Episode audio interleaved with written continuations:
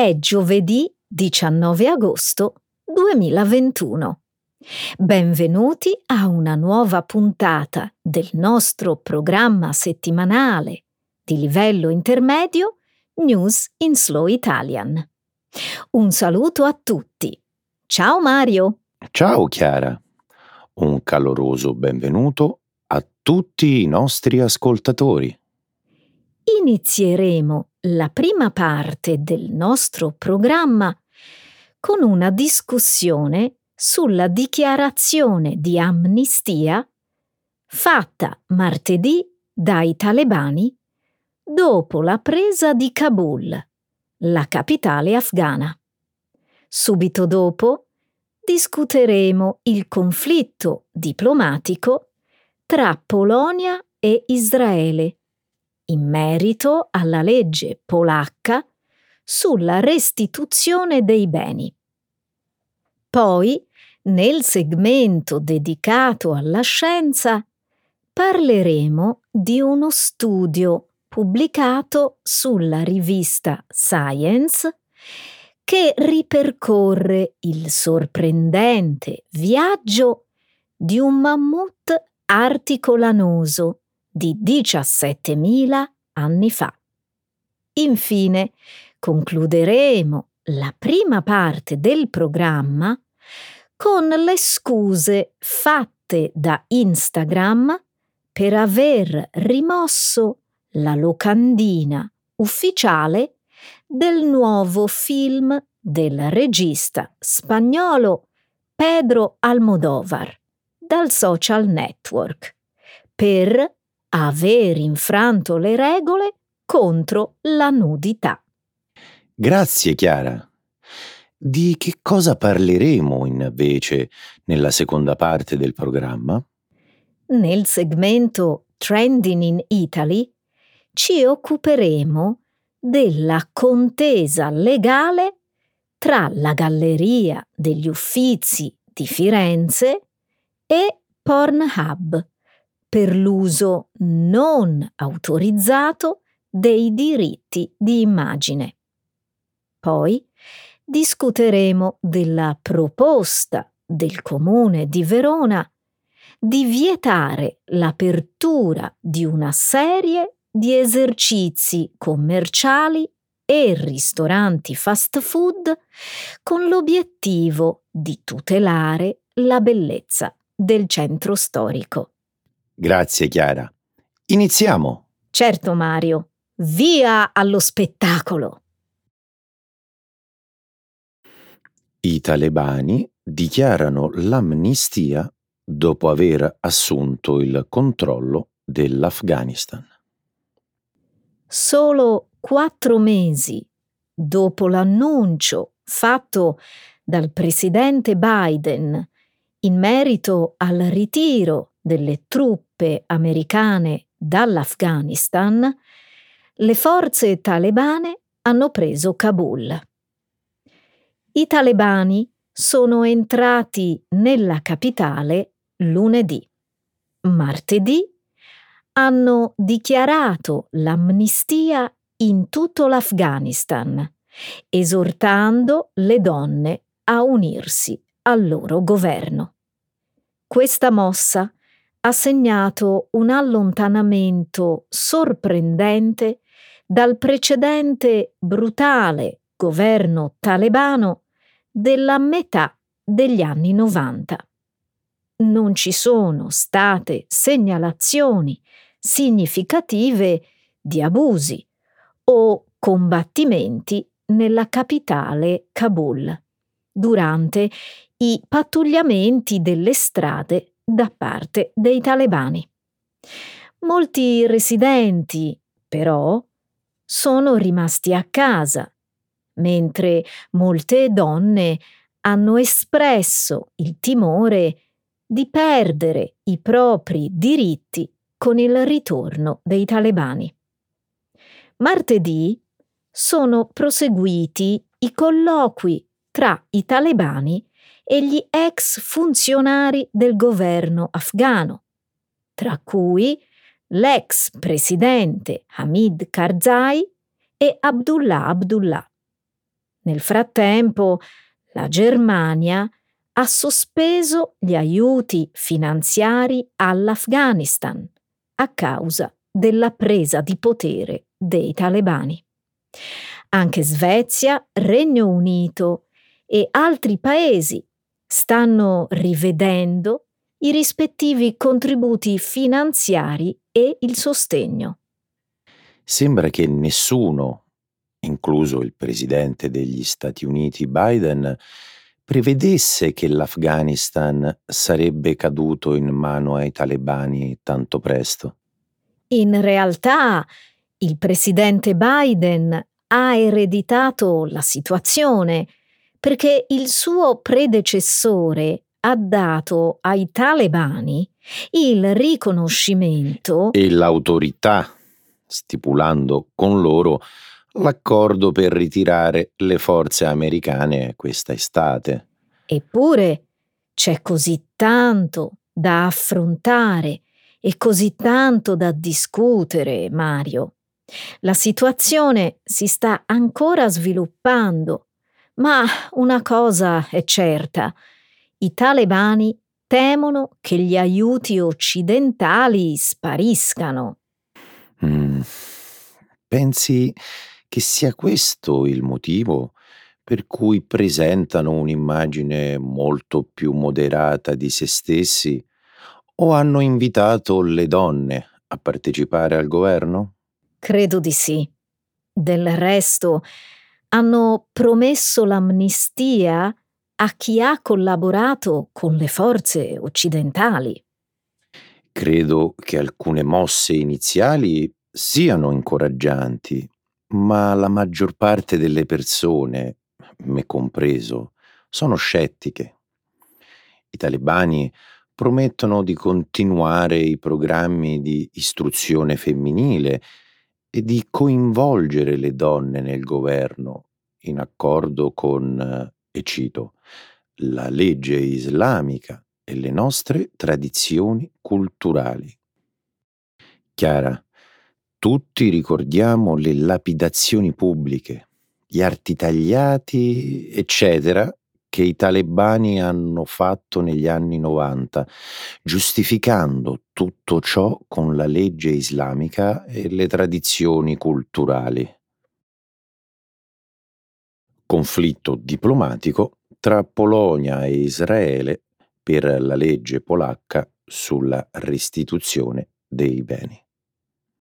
Sabato la Polonia ha adottato una legge controversa che limita le richieste di restituzione della proprietà legate all'olocausto.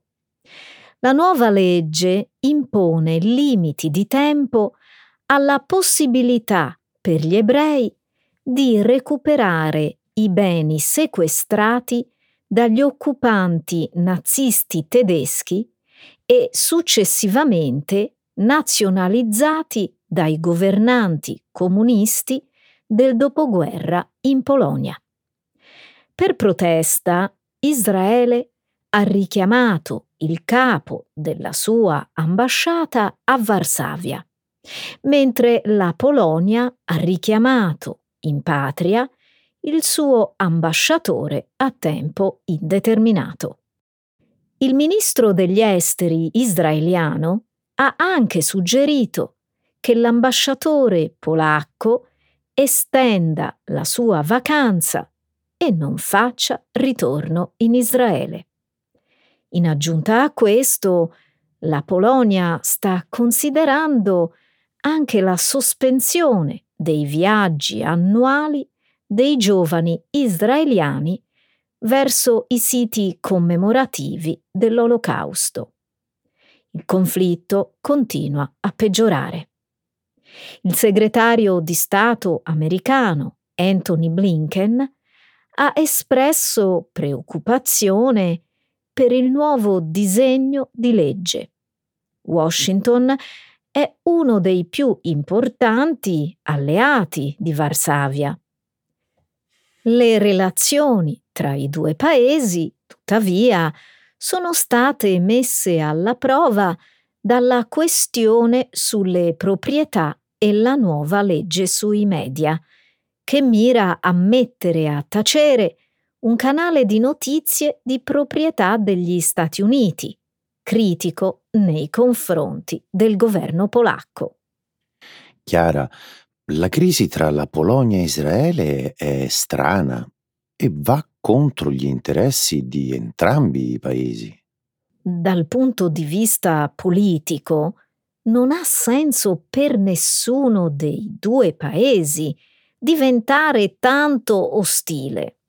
La Polonia è stata uno dei più grandi sostenitori di Israele in Europa, insieme al gruppo di Visegrad, composto da Repubblica Ceca, Ungheria, Polonia e Slovacchia.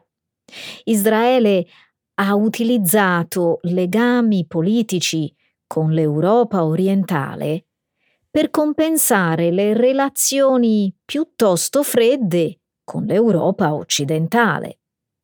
Casualmente le relazioni tra il gruppo di Visegrad e le democrazie occidentali non sono molto buone al momento.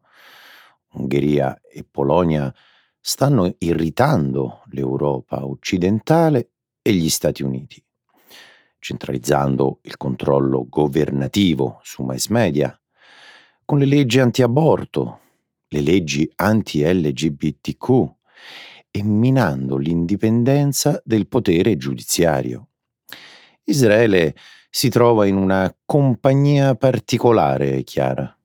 Non dimenticarti delle politiche nazionalistiche generali che questi paesi perseguono. Ed è proprio qui il problema. La mentalità nazionalista dell'attuale governo polacco ha portato alla legge che rende un crimine accusare la Polonia stessa di essere complice delle atrocità naziste. Ora dimmi, Chiara, la nuova legge sulla restituzione della proprietà legata all'olocausto ti ha sorpreso? No, sfortunatamente no. Gli scienziati ricostruiscono gli spostamenti di un mammut di 17.000 anni fa.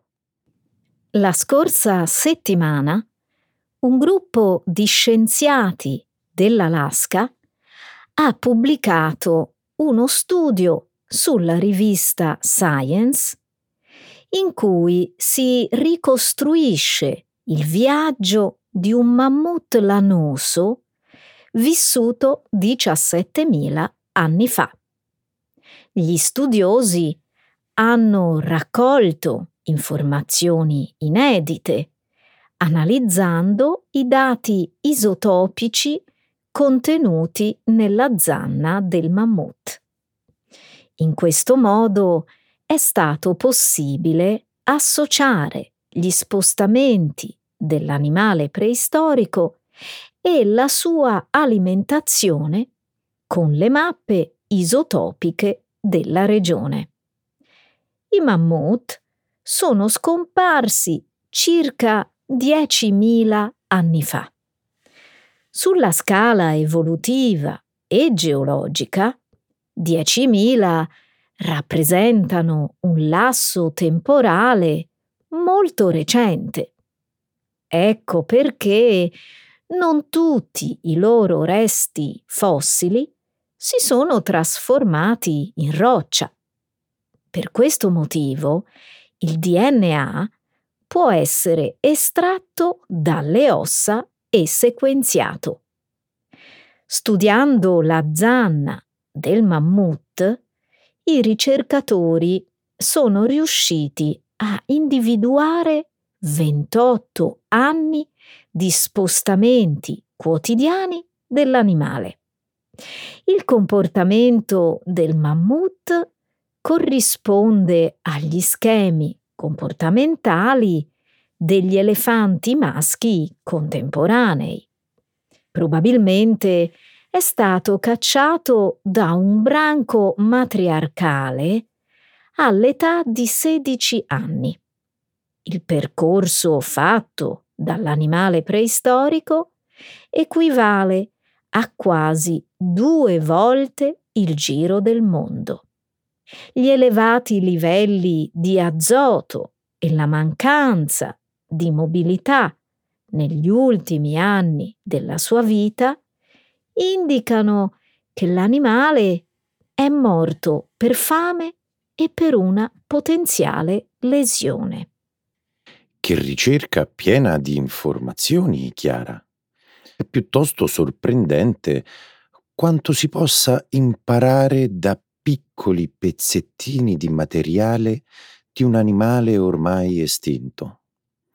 Sono particolarmente impressionato dal fatto che gli studiosi siano stati in grado di ricostruire i movimenti di questo mammut per tutta la sua vita. Gli scienziati possono confrontare le attività quotidiane, possono tracciare gli spostamenti del mammut attraverso la lasca in base al contenuto di stronzio rilevato nell'erba mangiata e possiamo conoscere dove si trovava quell'erba grazie all'analisi degli isotopi delle formazioni rocciose. È uno studio davvero ingegnoso. Il mammut aveva solo 28 anni quando è morto. Vagava da solo come un elefante, quindi non sono troppo sorpreso che i modelli di comportamento del mammut rispecchino quelli degli elefanti contemporanei. Lo studio verte su un solo animale, Mario. Il team vuole studiare più zanne e altri fossili, utilizzando gli stessi metodi isotopici. Sono abbastanza sicuro che sentiremo ancora nuove informazioni da questi scienziati. Del resto, questo studio ha un grande potenziale. Questo approccio potrebbe offrire indicazioni su come gli animali si adattano anche ai cambiamenti climatici. Gli algoritmi di Instagram potrebbero bandire Tiziano o Rembrandt per pornografia? Lunedì scorso Instagram ha cancellato la locandina dell'ultimo film del regista spagnolo Pedro Almodovar, poco dopo che era stata pubblicata. Il film si intitola Madres Paralelas e la locandina in questione mostra l'immagine di un capezzolo da cui esce una goccia di latte materno. Mercoledì Facebook, la società madre di Instagram, ha dichiarato che l'immagine violava le loro norme sulla nudità. L'azienda ha detto che permette la nudità quando c'è un chiaro contesto artistico, quando le locandine di Madres Paralelas sono state pubblicate nuovamente, non sono state più rimosse. L'atto di censura di Facebook e Instagram ha dato il via al movimento hashtag Free the Nipple. Artisti e celebrità hanno usato l'hashtag per pubblicare immagini di capezzoli, per sfidare le regole. Il designer spagnolo della locandina Javier Jaén, ha detto di aver ricevuto il sostegno personale di Almodovar. Questa è probabilmente la prima immagine che ho visto quando sono nato, ha dichiarato alla Associated Press. Dicono che la loro tecnologia non riesce a differenziare il contesto. Non mi interessa. Cambiate quella tecnologia, allora. Ha concluso l'artista.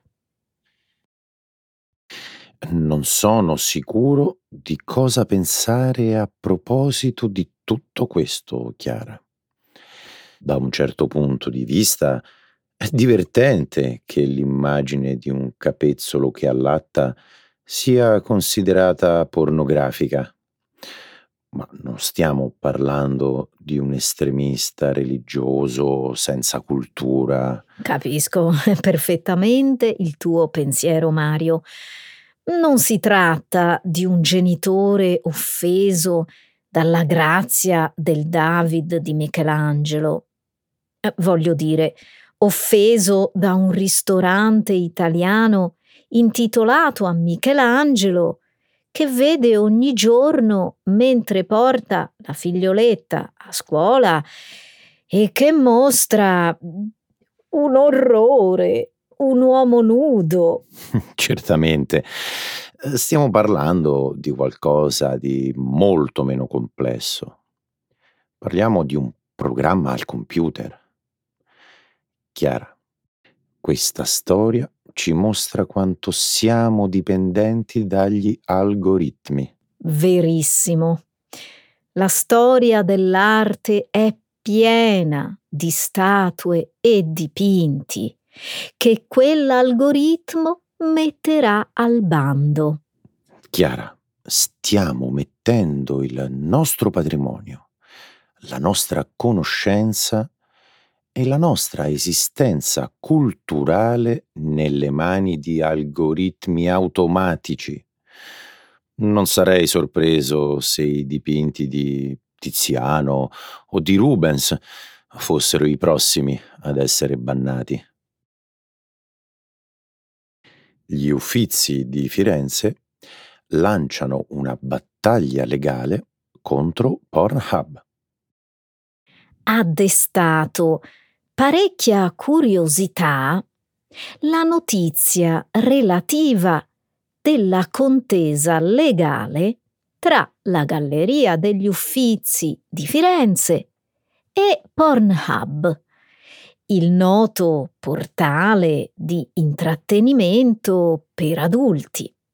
Pornhub ha lanciato nel mese di luglio Classic Nudes, un'audioguida volta a svelare il lato pornografico dei capolavori dell'arte che si trovano esposti in alcuni dei musei più importanti del mondo, come la National Gallery di Londra, il Met di New York, il Louvre di Parigi, il Prado di Madrid e naturalmente gli Uffizi di Firenze. Per ogni museo, Pornhub ha realizzato un percorso dedicato ai nudi classici, corredato dalle immagini dei capolavori, da una dettagliata mappa museale che indica il punto preciso dove trovarli e una serie di approfondimenti culturali, ma anche erotici. Andiamo al dunque. Nel video promozionale, il colosso dell'intrattenimento pornografico ha scelto come testimonial la famosa attrice hard italo-ungherese Ilona Staller in arte cicciolina. Ex moglie dello statunitense Jeff Koons, uno dei più famosi artisti contemporanei del panorama internazionale.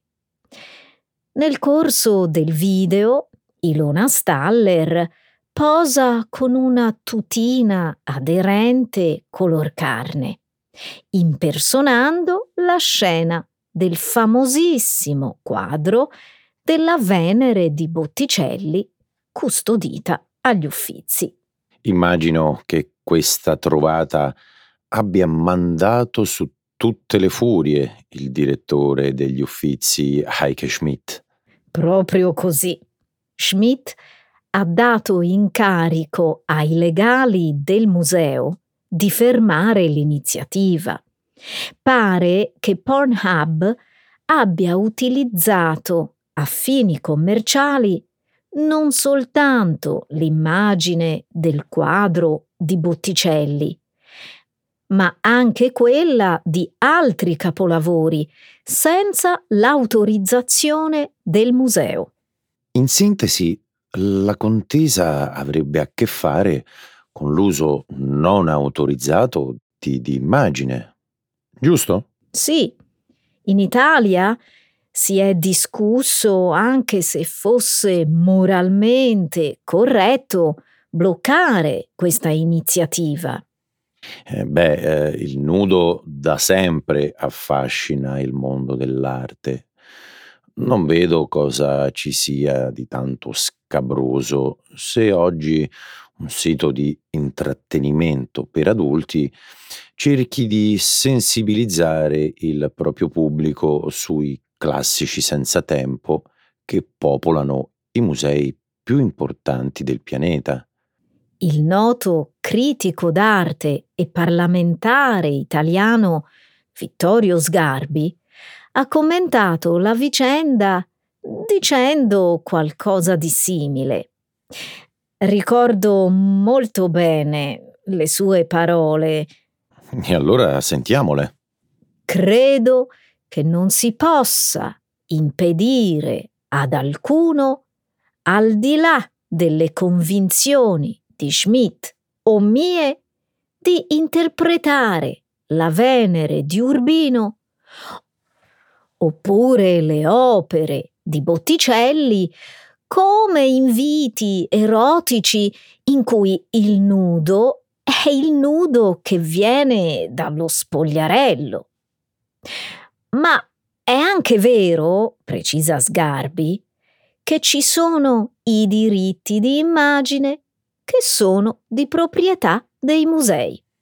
Sono completamente d'accordo. Un articolo di Repubblica del 18 luglio ricorda che le norme italiane proibiscono l'uso a fini commerciali delle immagini di un museo, opere comprese, senza averne ottenuto in precedenza l'autorizzazione. Ok, mm, la legge italiana dà ragione al Museo Fiorentino. Tuttavia, Pornhub è un'azienda che ha la sua sede in Lussemburgo e non sono sicuro che lo stesso principio giuridico sia applicabile anche all'estero. Mm, vedremo cosa succederà. Nel frattempo, altri importanti musei si sono uniti alla battaglia legale degli Uffizi di Firenze contro Pornhub per tutelare i diritti d'immagine, ma anche per chiarire che il nudo artistico e la pornografia sono due cose lontane e molto diverse.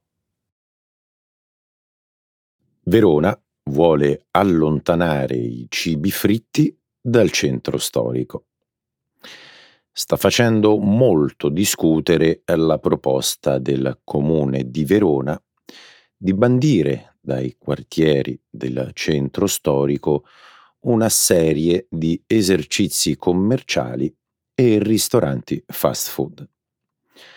Nella seconda metà di luglio le forze politiche di maggioranza di centrodestra hanno presentato in Consiglio comunale un lunghissimo emendamento relativo ad alcune variazioni del regolamento urbanistico cittadino. Tra i vari punti, l'emendamento prevede il divieto di apertura di nuovi ristoranti fast food ed esercizi specializzati nella preparazione e vendita di cibi fritti. L'iniziativa è stata giustificata dall'esigenza di garantire la salute dei cittadini e tutelare le bellezze del centro storico, riconosciuto nel 2000 dall'UNESCO come patrimonio storico e culturale dell'umanità.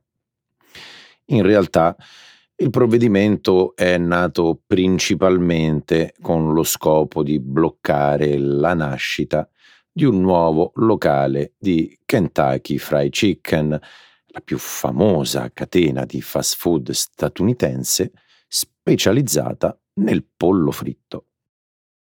La US Food Network SRL, franchising partner di Kentucky Fried Chicken, che a Verona già conta due ristoranti, a inizio giugno aveva annunciato l'imminente assunzione di 21 persone da inserire nel nuovo ristorante di Piazza Erbe, uno dei luoghi più antichi e affascinanti del centro di Verona.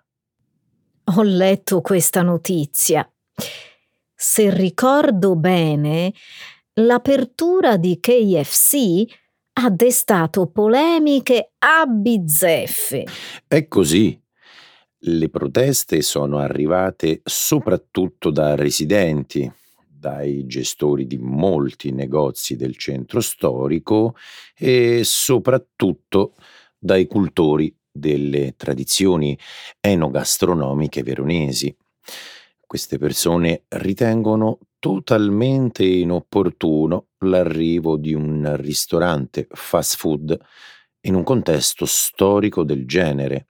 Sai cosa ha scritto sul suo profilo Facebook Flavio Tosi, ex sindaco di Verona? Che Piazza Erbe andrebbe difesa dalla pericolosa invasione dei cibi fritti? Più o meno. Ha detto anche l'insediamento di una catena fast food accanto alla statua di Berto Barbarani, il poeta icona della veronesità, sarebbe un oltraggio. Come lui la pensano anche gli assessori delle forze di maggioranza al comune. Secondo me, l'emendamento con cui il comune cerca di tutelare il decoro del centro storico è parecchio eh, discutibile. Concordo. Credi sia davvero possibile che dai tavoli dei ristoranti del centro storico sparirà il cibo fritto? Con il passare degli anni a sparire saranno solo determinati esercizi commerciali, Chiara. Questa iniziativa me ne ricorda un'altra, sempre del comune di Verona, anch'essa molto dibattuta. Sarebbe a dire? Eh, sto parlando della delibera approvata nel 2016 dall'amministrazione guidata proprio dall'allora sindaco Tosi. Con quel regolamento il comune ha decretato il divieto di apertura di nuovi esercizi commerciali preposti alla produzione e vendita di kebab e cibi riferibili dalla cultura orientale e medio orientale. Comprendo che il comune desideri riqualificare e mantenere alti gli standard di qualità del salotto di Verona. Il problema principale, però, è che il nuovo emendamento rende palese l'esistenza di una disparità di trattamento tra i vari esercizi commerciali. Eh sì, in pratica ci saranno ristoranti a cui sarà data la possibilità di offrire ai clienti cibo fritto e ad altri no. A me piace quando un luogo presenta un'offerta di ristoranti molto diversificata. Anche a me, ma si vede che il comune di Verona preferisce privilegiare i prodotti e la cucina della tradizione locale.